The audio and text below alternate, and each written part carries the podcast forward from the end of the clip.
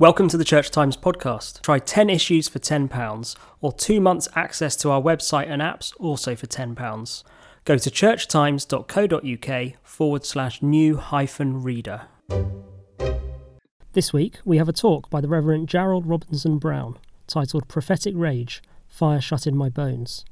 It was given last Saturday at an online conference, How to Rage Theology, Activism and the Church, organised by SCM Press. We also publish an edited extract from the talk in this week's Church Times. Jarel says, There is no such thing as a prophetic life, which is content to be prophetic in language only. Prophetic living, if it is of God, moves us to ask not just what must be said, but more crucially, what must be done. The talk was recorded before the row about a tweet that Jarel sent about the clap for Captain Sir Tom Moore, for which he has since apologised. Tickets to watch back the live stream of the How to Rage conference are available at scmpress.com www.uk forward slash events. My location in the world as someone who is black, gay, and Christian has meant that there has been little refuge from the violence and injustice that brings an emotion like rage to birth in a person's life.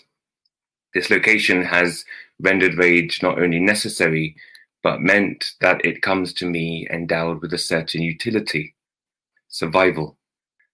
I also have the very real experience, the beauty of being Jamaican and the descendants of those who, in St. Thomas on the 11th of October 1865, raged and rebelled against white colonizers in Morant Bay, led by a Christian preacher who knew that rage and rebellion could be holy. I say that to say that rage is an old friend, certainly no stranger. And those of us who are keen to condemn rage as inherently unchristian, I suspect, do so because life, present and past, has not yet necessitated rage either as a form of expression or more essentially as a weapon of survival. To those who know what it means to be human in the face of death, rage is no foe. Rage functions on many levels. There is the rage a young boy feels when looking out on the world. He realizes that his father is absent and feels this absence uniquely. That rage is perhaps directed to the universe, perhaps even to God. There is a rage I knew walking into school one day and seeing my friend Billy's chair empty in the classroom. Billy Cox, murdered, shot dead, just 13 years old, in his bedroom by two other boys. That anger was directed at our teacher, who wanted another boy to sit in Billy's seat that same week as though nothing had happened. For me, it was too soon. I raged, wanting to know why it was that bodies could vanish without explanation, without interrogation, without rage. Then there's the rage directed at systems, the kind of rage I felt innocently walking the streets with a group of school friends, only to be singled out by my blackness, pulled aside and frisked publicly, like property. Not a human, just an IC3 male. It was the rage I felt leading Lyle Tulloch's memorial service in Southwark.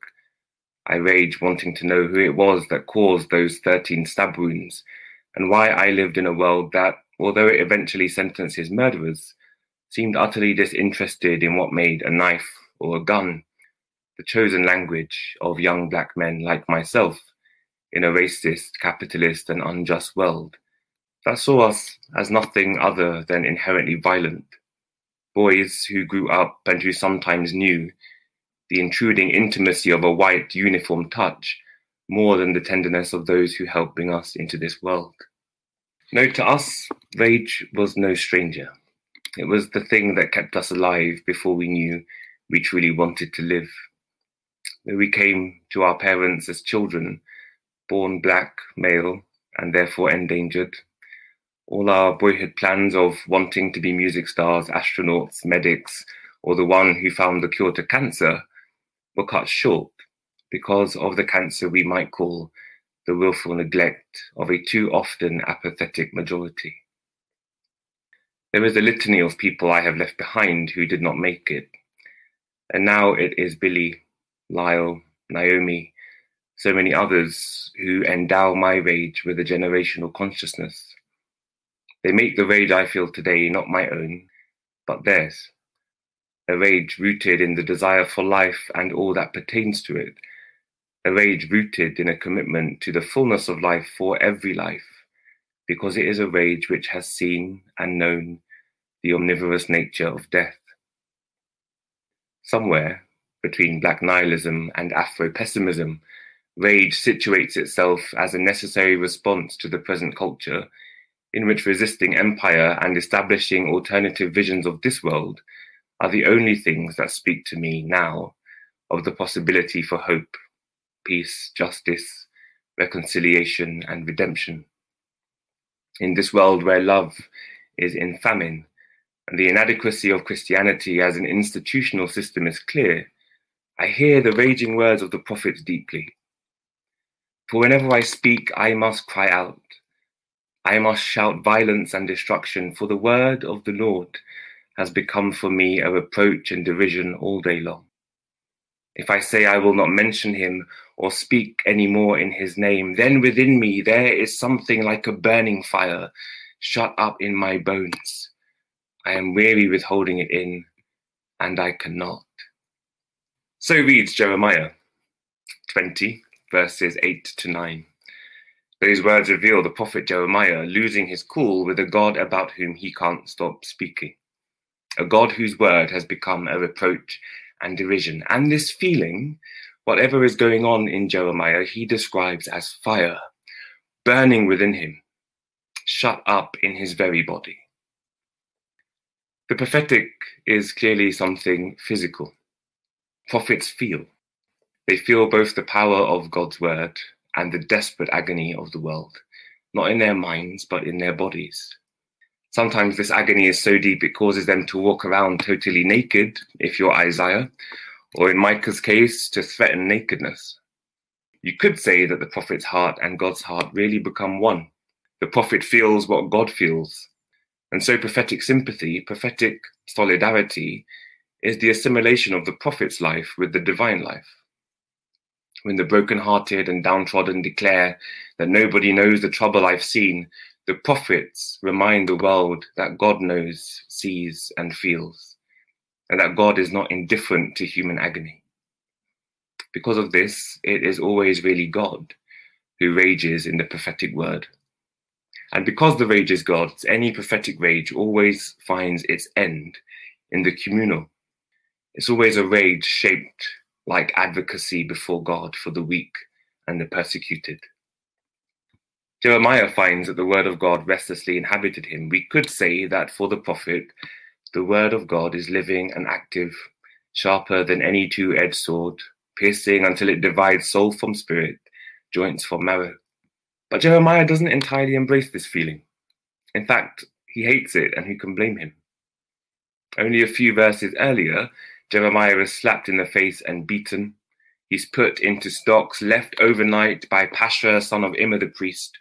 He may have been dangled upside down for some time, and yet when he's released, he isn't fatigued, but actually still defiant.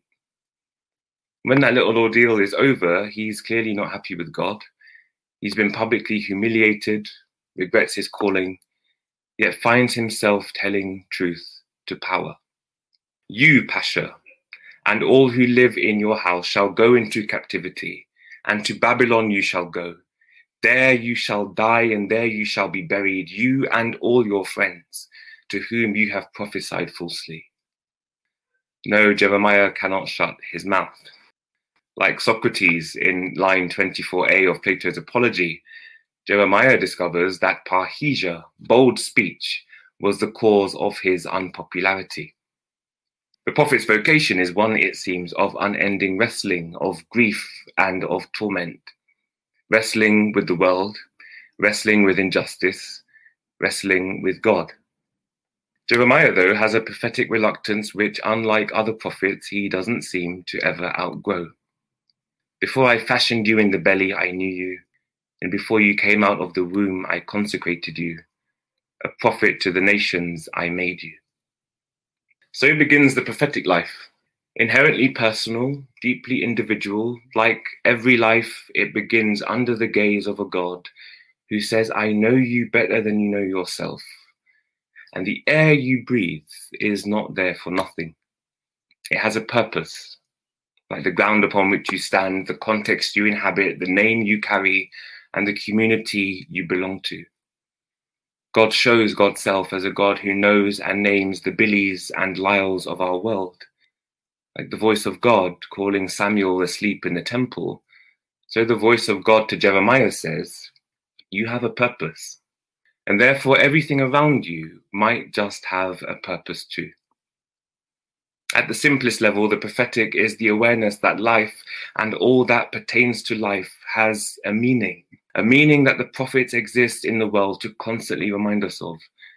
Like the empty chair of a murdered schoolboy in a South London classroom, the prophetic points to the vacant places where life once was and could still be, if only the world were different. We could say that the prophetic life is rooted in the awareness that nothing exists that is not imbued with the dignity and worth of God. And that you might just know nothing and understand nothing except that everything around you is filled with divine value. It's in the presence of this God, both pre existent and awesome, articulate yet hidden, one who calls and consecrates you before you know anything of rage or anger or injustice, that the prophetic life, of which rage may be a large part, begins. It's a prophetic life rather than a moment because it demands everything the attention, the love, the emotion of the one who has received the prophetic vocation. The prophetic life, if Jeremiah is anything to go by, is therefore not chosen, and it is a life for which the one who is called is woefully ill prepared. Alas, O Master, Lord, I know not how to speak, for I am but a lad. And the Lord reached out his hand and touched my mouth, and the Lord said to me, Look, I have put my words in your mouth. The prophet, it appears now, is both a speaker and a witness, one whose mouth has been filled and whose eyes have been directed. Look, says the Lord, I have put my words in your mouth words which are not the property of the prophet, and a gaze now which is no longer their own. They live now in fellowship with the feelings of God, in communion with the divine consciousness, and inhabit an existence in covenant not so much with other people, but with the truth. A truth which will summon not just society to maturity, but the prophet themselves. The prophetic individual has now only two companions love and truth. They are often a person of agony whose reputation is at stake in everything they say, because it is God who has filled their mouth with the words which no one else can speak. We should be fascinated, I think, by what it is that takes someone from not knowing the words they should speak, someone like Jeremiah, a young boy who does not know what to say, to being one filled so powerfully with urgent insight that they feel as though their bones are on fire. And at this point, I want to suggest that prophetic rage is perhaps oxymoronic, that those two words, prophetic and rage, might not truly belong together. To even talk about prophetic rage might be to begin to undermine what the prophetic is, because there is, when honestly interrogated, nothing prophetic about an anger which finds its limits in the realm of speech. You can easily neglect that one of the defining qualities of rage is its connection to violence. A fire that rages is said to be violently out of control. The dictionary defines rage as violent and uncontrolled anger and violent action. Rage is oxymoronic with the prophetic, then, whenever we conceive of rage as mere energetic speech or passionate feeling. And in our world, both the loud and the busy, so long as they are loud and busy doing good, might be described as prophetic. Rage, however, in the proper sense, transgresses its own contours, redefines its own borders, pushes language beyond itself into action, so much so that it finds itself language that is, moving us in rhythm with God, moving the body until it speaks in the key of heaven. The only prophetic rage appears now as that which has the capacity to become action. Good trouble, we might say, even violence. Prophetic rage moves us into spaces and environments where our prophetic behavior might be deemed pathetic, pitiable, and feeble. Whilst there are those who criticize the injustices of the day, but for whom they fundamentally remain tolerable, those who are in any prophetic tradition find that injustice assumes cosmic proportions. Whilst the world so often, in denial of the catastrophic, is fast asleep, prophet feels the call from heaven saying, Wake up, sleeper. We could say that rage is prophetic when you can do nothing about it, and when being able to do nothing about it is evidently the work of the Spirit. Now, it could be easy, even here, to associate what we might imagine as prophetic rage with strength and violent action of the worst kind. Jesus flipping tables wasn't, in my view, his most prophetic act. Jesus was at his most prophetic washing feet, showing solidarity with those about to be stoned and breathing his last breath beside criminals on the cross to whom he offers eternity. In each of those actions, Jesus identifies himself like a true prophet with the last, the least, and the lost, with the weak and the suffering and the disinherited. Jesus proves the possibility of an alternative world by where he puts his body. The prophetic dynamic of rage, if it exists, demands that our theological commitments do not remain silent in the face of evil, that they speak to the present moment in accordance with the will of God. Our vision of that alternative world awakens us to the reality that the only prophetic rage, if it exists, can penetrate the depths of human despair because prophetic language is both intimately divine and eerily human. What I'm trying to say is that there's no such thing as a prophetic life which is content to be prophetic in language only. Prophetic living, if it is of God, moves us to ask not just what must be said, but more crucially, what must be done. And this is the question that burned in the hearts of those who raged before us. What must be done about this evil, about this injustice, about this hunger, about this poverty, about this corruption, about this oppression? Prophetic rage is specific and relentless. It's not just anger directed nowhere and to nothing and to no one. It encourages us not simply to name our fears or to face our enemies, rather, it asks each, per- each person where does it hurt? And who made it hurt? And where are the people or the systems that hurt you? And how can they be stopped? Anger, St. Thomas Aquinas says, is the passion that moves the will to justice. For me, anger coupled with discernment is always a sign of hope because anger begins to move us, sometimes literally move our bodies to do something about what it is that has caused us to rage. Angry people who find themselves at the edge of speech know that mere language cannot solve the fire within them. If prophetic rage exists at all, we must ask ourselves what it is that gives rage its prophetic quality.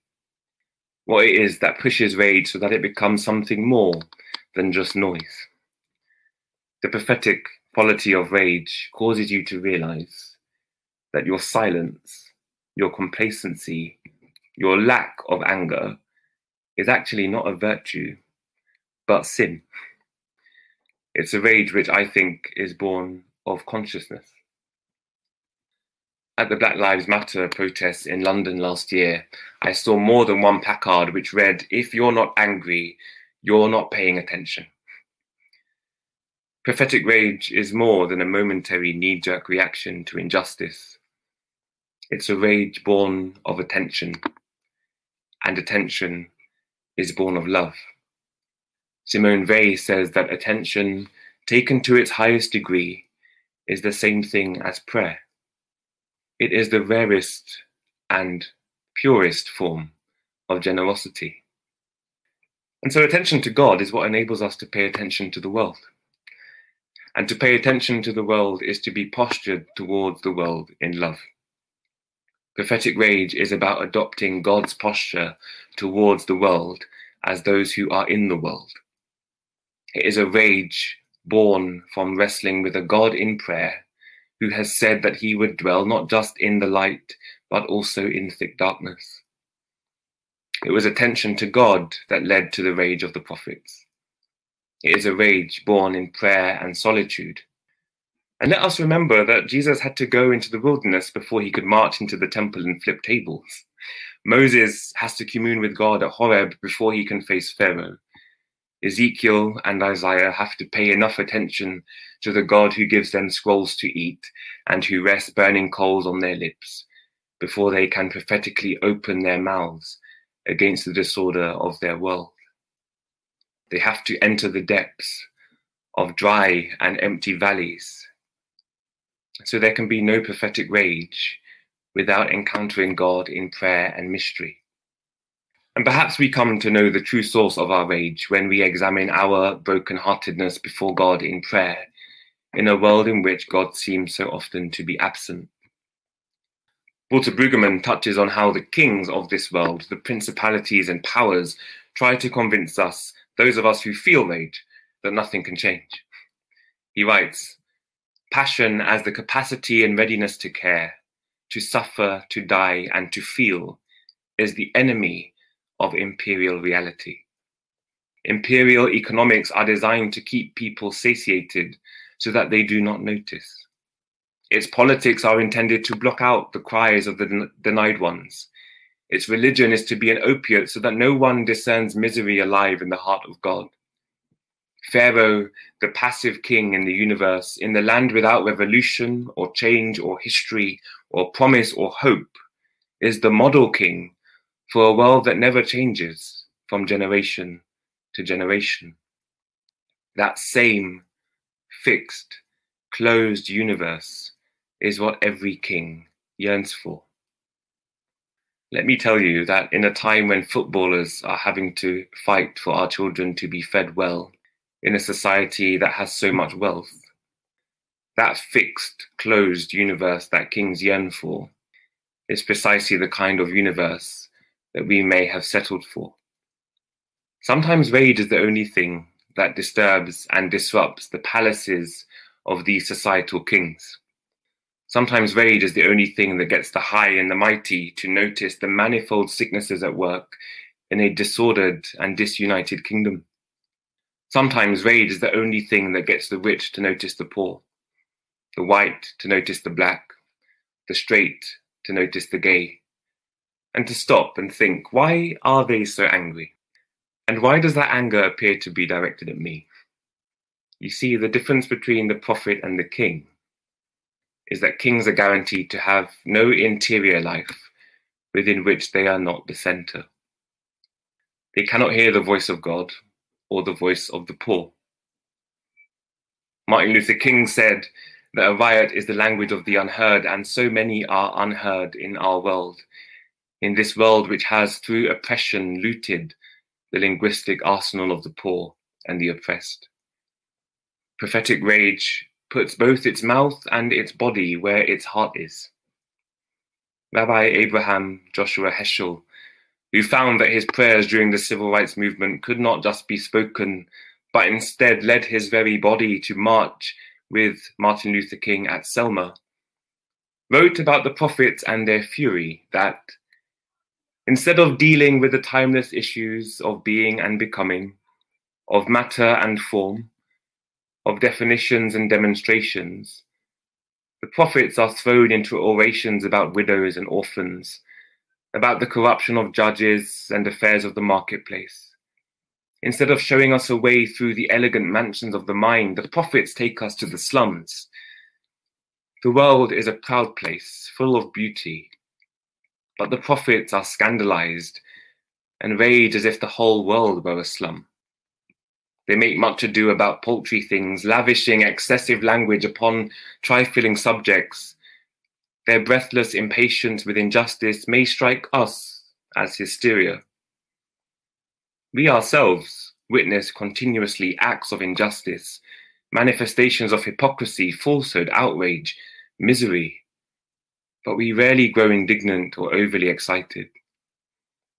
To the prophets, even a minor injustice assumes cosmic proportions. For me, to be full of prophetic rage and that generational consciousness I mentioned earlier means that I have an awareness that Moses, Miriam, Jeremiah, Amos, Isaiah, Harriet Tubman, Fannie Lou Hamer, Huey P. Newton, Nina Simone, Jimmy Baldwin, and Cicely Tyson are mad with me about the state of the world too. That their fire, their love, and their prayers guide mine and drive me on to such an extent that my rage does not devour me, but instead becomes what it needs to be fuel for tomorrow's labor and next week's love in action, burning slow and steady, but determined. Prophetic rage is rage committed to the fact that things could be different if only we dreamed with the imagination of God, allowed fear to shape rather than hinder us, and each and together dug deep to find the courage we need, courage which we find in our conviction that we are, all of us, always, objects of divine concern and recipients of divine love. Prophetic rage is that love of God in action. It is the raging love of our ancient God moving in this modern age. It is God's liberating power, Christ's revolutionary vision, and the Holy Spirit's courageous fire that moves those of us who remain maladjusted. And through it, we realize that so much of what we see as final is a myth. That there are no race issues, or gay issues, or gender issues. There are just people and systems and institutions that refuse to give up power and privilege and wealth and who are, because there is a kingdom of God and a kingdom of evil, quite content to have their knee on other people's necks. In the words of Cornel West, our last and only hope is prophetic fight back, a moral and spiritual awakening that puts a premium on courageous truth telling and exemplary action by individuals and communities. As the descendants of those who were renamed and purchased, branded and brutalized, suspected and fetishized, I know that it was rage and love and courage that set us free. And in this world that still despises our freedom, it is clear to someone like me that prophetic rage will never be redundant, but even more necessary until justice rolls down like waters and righteousness like a mighty stream. So, friends, rage and rage well. Thank you. Thank you for listening to this week's episode of the Church Times podcast. You can find more news, analysis, comment, and book reviews on our website, churchtimes.co.uk. If you are not yet a subscriber to the Church Times, you can try your first 10 issues for just £10. You'll get the paper delivered to your door every Friday, plus full access to our website and digital archive go to churchtimes.co.uk forward slash subscribe to find out more. The music for this podcast was provided by Sought After Sounds. Tune in next Friday for the next episode.